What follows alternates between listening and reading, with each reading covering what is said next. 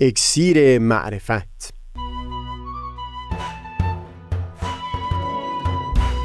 مروری بر مزامین کتاب ایقان این گفتار نقشی نو شالوده مردانگی. از تا همامه ازلی در شور و تغنیست گوش قلب را از سروش او بی بحر مکن. از تا همامه ازلی در شور و تغنیست گوش قلب را از سروش او بی بهره مکن. گوش قلب را از سروش او بی بهره مکن.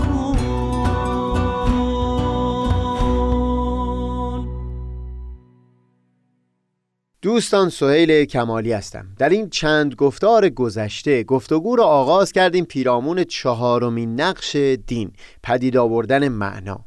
و این رو در همه گفتارها تکرار کردیم که مقصود ما از این پدید آوردن معنا نوعی شوق و انگیزه هست برای اینکه فرد رو در هر حال و موقعیت و جایگاهی که باشه به حرکت وادار بکنه و او رو از ایستایی و راکد موندن باز بداره.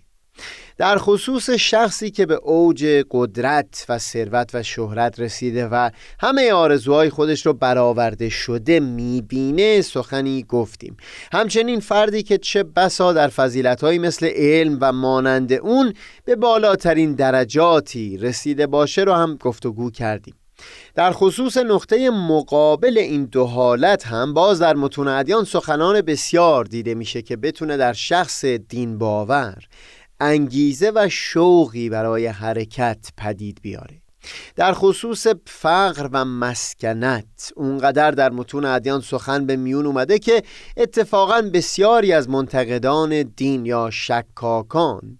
همین بخش از متون ادیان رو به نحوی مسئول دوام همین فقر و مسکنت به حساب آوردن.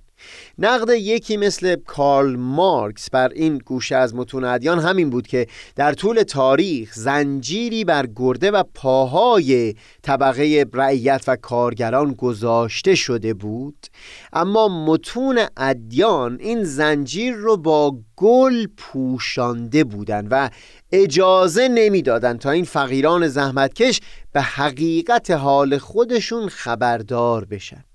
سخن مارکس این بود که همین گلهایی که بر این زنجیرها گذاشته شده بود مانع از این می‌شد تا انگیزه انقلاب در برابر ظلم پادشاهان و طبقه اشراف در دل این افراد رنج دیده هرگز اونقدرها تند و تیز نباشه.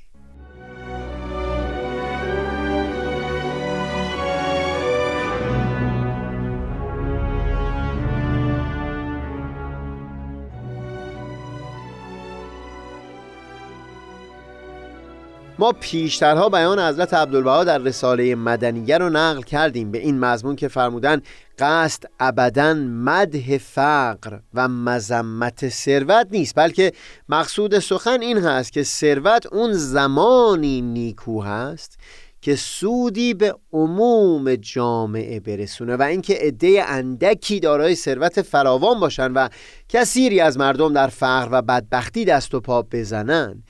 به جز ملامت چیزی رو برای ثروتمندان همچو جامعه به ارمغان نخواهد آورد. این بیان حضرت عبدالبها رو اونجایی نقل کردیم که خواستیم نشون بدیم در متون ادیان چطور برای زندگی فردی که به بالاترین درجات ثروت رسیده معنایی پدید می آوردن تا همواره در حرکت باشه. تا زمانی که حتی یک شخص فقیر و درمانده در این جهان هست. همچنان این فرد ثروتمند دارای هدفی و معنایی برای زندگی خواهد بود. ولی سخن این گفتار درباره فرد فقیر و درمانده هست. حقیقت این هست که در متون ادیان اتفاقا سخنشون با فقیران به این گونه بود که در همون حالت فقر و مسکنت ارزش و مقام و جایگاه والایی برای خودشون قائل باشن. یعنی هرگز بیان این نبود که نیکوترین هست که در حالت فقر و مسکنت بمونند. بلکه سخن از این بود که همون زمان که در فقر و مسکنت به سر می‌برند هم حس ذلت و حقارت در دلشون پدید نیاد. هرچند این رو بیان می کردن که در یک مقام عزت انسان به ثروت او هست چون به خصوص در اون شرایط امکان بخشیدن راحتتر براش امکان پذیر هست. اما این رو هم تاکید می کردن که عزت و بزرگواری فقط و فقط در گروه ثروت و مال نیست. در واقع تلاش این بود که در همون شرایط فقر و مسکنت فرد عزت نفس و ارزش و احترامی برای خودش قائل باشه. بگذارید اول یک نکته رو بیان بکنم بعد باز همین بخش سخنم رو بیشتر توضیح بدم.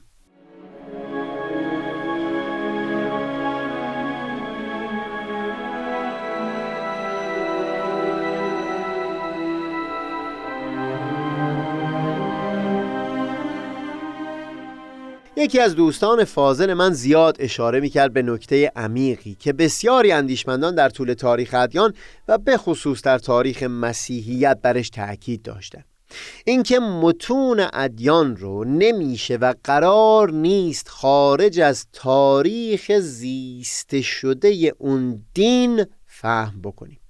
برای اینکه هر جمله از متن کتاب یک دین رو نیکو فهم کرد میبایستی به کلیت تاریخ اون دین و زیست پیروان اون دین نظر کرد و همونطور که اون عبارت در طول تاریخ اون دین زیست شده اون رو فهم کرد. بهتر بگم اون عبارت تخمی بود دانه ای بود که بر اساس باور پیروان اون دین از آسمان نازل شده. ولی در خاک همین قلوب بشری در دل همین فرهنگ بشر کاشته شد و از اثر این تعامل درختی روید که شاخ و برگهای فراوان داره. اینکه در اون دانه چه استعدادها و قابلیتهایی بود رو میشه نشست و ساعتها بحث کرد. اما چیزی که برای ما آدمیان مهمه اینه که از دل این دانه چه درختی در بوستان تمدن بشری رویدن گرفته.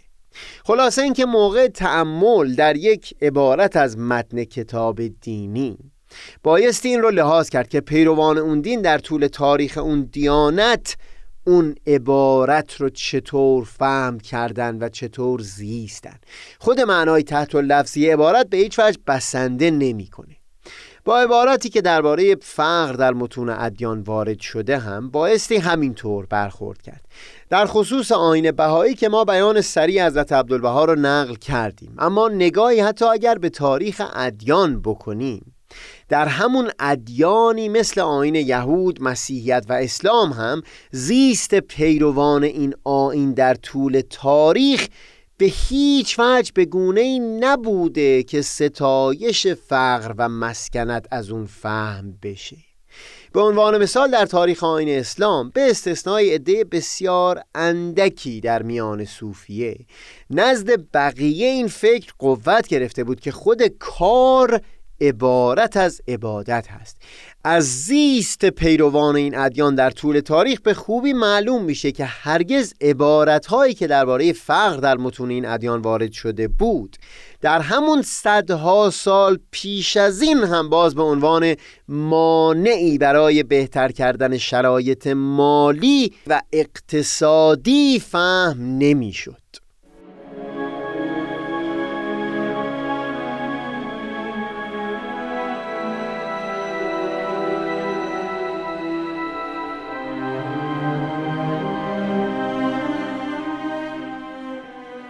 از این سخنی که در حاشیه بیان کردم مقصودم این بود که این چنین نیست که الان زیر تاثیر اندیشه های دوران مدرن تلاش داشته باشم عبارت که در متون ادیان درباره فقر وارد شده رو باز تفسیر بکنم.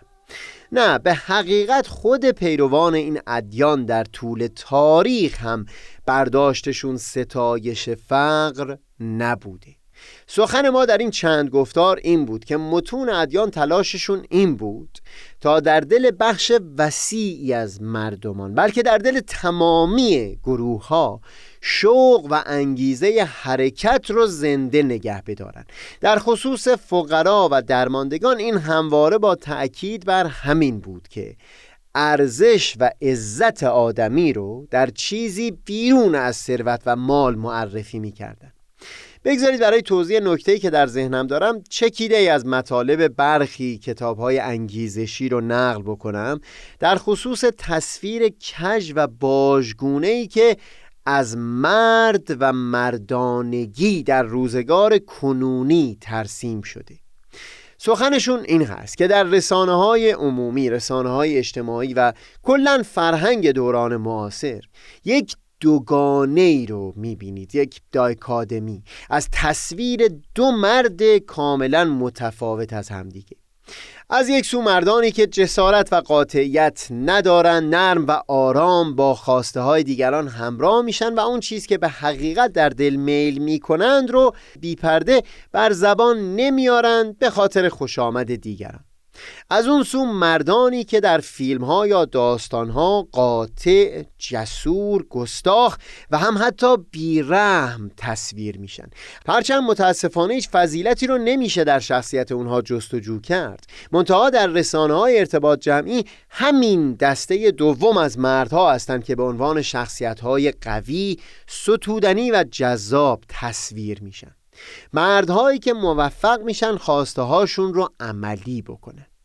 در کتاب های انگیزشی سعی بر این هست تا نشون بدن که در کنار این دو دسته یک دسته دیگری از مردان هم هستند که در این حال که قوی، جذاب و قاطع هستند وجود اونها از فضیلت ستودنی خالی نیست. تشویق این کتاب های انگیزشی لحاظ کردن این مفهوم جایگزین از مردانگی و پیوستن به این دسته سوم از مردان هست.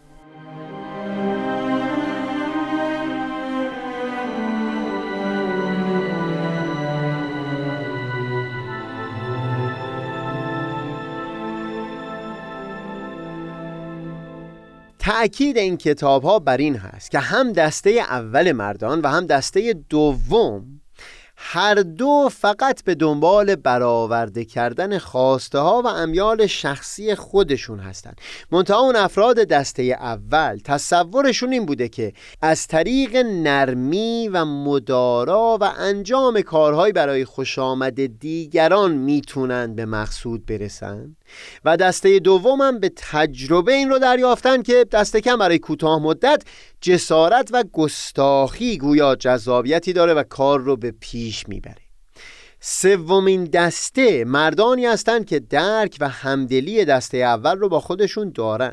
منتها قاطعیت و جسارت مردان دسته دوم رو هم از وجود خودشون دور نکردن. اینا افرادی هستند که ارزشهایی رو در زندگی نشان گرفتن معنایی رو در زندگی خلق کردن و همواره به سوی اون ارزشها در حرکت هستند این سبب شده که به دنبال مهرطلبی از سوی دیگران نباشند. در جستجوی تأیید دیگران نیستند.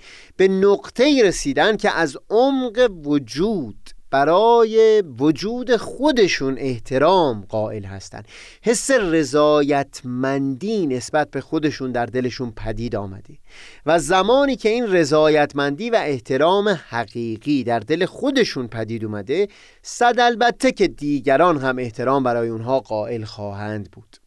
به خاطر اطمینانی که نسبت به مسیر حرکتشون دارن سخنشون رو هم شفاف بر زبون میارن. شفافیتی در وجود اونها دیده میشه.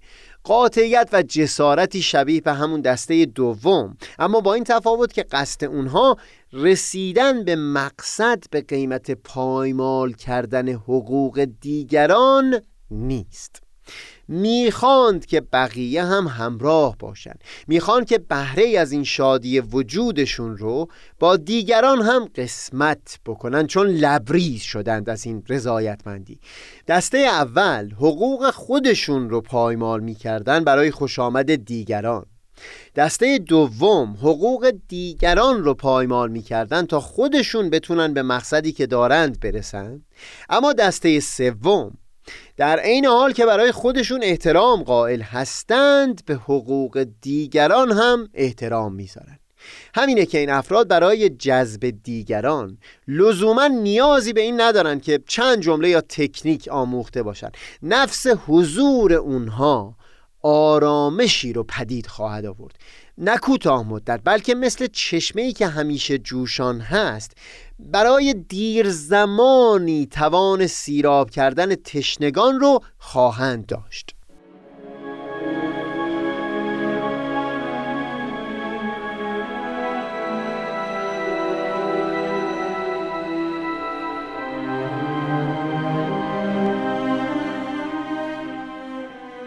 این کتاب های انگیزشی تأکیدشون باز بر همین مفهوم حرکت هست. اینکه افرادی که در این دسته سوم قرار می‌گیرن چیزی که براشون مهمه اینه که همواره بایستی در حرکت باشند مهم نیست الان در چه جایگاهی و موقعیتی هستند حرکت برای اونها در اولویته. نه لزوما نقطه مقصد بلکه خود مسیر خود همین در سفر بودن در حرکت بودن. این اون چیزیه که این افراد رو جذاب می‌کنه. اینکه هرگز راکد نیستن. در کنار اونها بودن شوق همراهی رو در دل پدید میاره در کنار اونها که باشی هرگز راکد نیستی. و اینجاست که این کتاب های انگیزشی رو به سوی افرادی می‌کنن که از لحاظ مالی در شرایط خوبی به سر نمی‌برن. اما باز تاکیدشون اینه که اونها در همون شرایط هم باز امکان جذب احترام و هم توجه سایرین رو خواهند داشت. فقط به این شرط که از این در حرکت بودن قافل نمونن و همین که عزت نفس خودشون رو ارزش خودشون رو در همین بدونند که همواره در حرکت هستن. خود هوشیار بودن به این ایستان نبودن. همین خودشون حس رضایتمندی و احترام رو در دل خود فرد پدید میاره. می‌خواد و تلاش می‌کنه که اون فقر و مسکنت رو روز به روز کمتر و کمتر بکنه. اما چنین نیست که در طول مسیر خودش رو حقیر و ناچیز حساب بکنه تا قبل از رسیدن به یک نقطه مقصود کذایی و توهمی. این دقیقا همون دیدی هست که متون ادیان هم تلاش داشتن پدید بیارن. تشویق طبقه فقیر به این که عزت نفس اونها میبایستی به خاطر ارزشهای دیگه ای باشه و لذا هرگز در طول مسیر از پا ننشینند. همواره این قوه و انرژی رو در دل لمس بکنند بگذارید این گوشه از صحبت رو در گفتار بعدی پی بگیریم.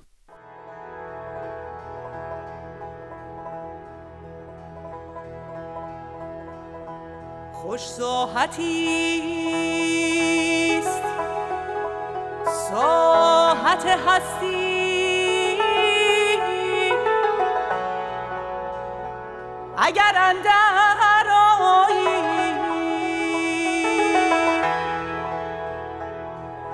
و نیکو بساتی است.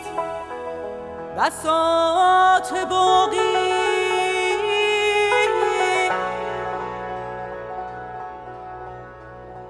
اگر از ملک فانی برتر خرامی